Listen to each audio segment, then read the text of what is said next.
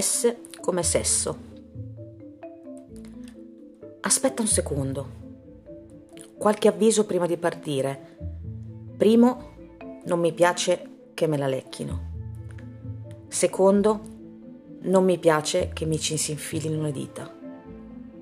Terzo, non mi piace la forza. Se uno è aggressivo con me, reagisco. Non ti credere, non sono come sembro, delicata. Born and raised, qui nel quartiere. Ti potrei massacrare di botte. Lo so che mi vuoi prendere, ma aspetta un attimo. Prima ti voglio chiedere una cosa. Quando è stata la tua prima volta? E su, cosa te ne importa? Lasciati andare. Mi piace parlare un pochino prima. Parlare mi eccita. Un mese prima di arruolarti? E lei? Come si chiamava?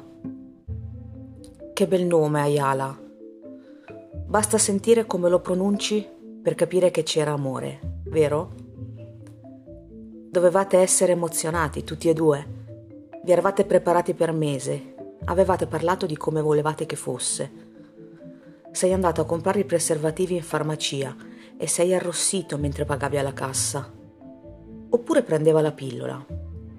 Sì, la pillola è più adatta per una che si chiama Ayala. Prima di uscire per andare da lei ti sei dato una spruzzata dell'aftershave di tuo padre, Old Spice, vero? I suoi genitori erano all'estero. No, in vacanza nel Sinai.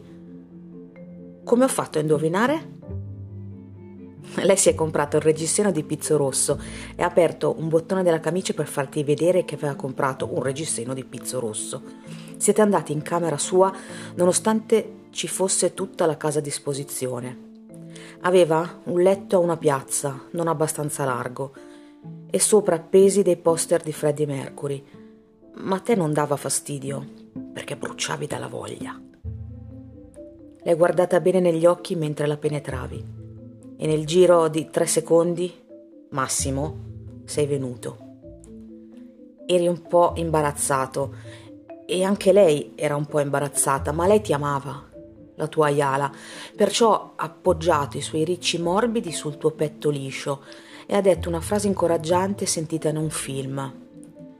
E la seconda volta eravate già molto più sciolti. E un altro giorno, verso la fine, lei ha cominciato a tremare. Allora hai capito che sì, stava succedendo. Veniva anche lei.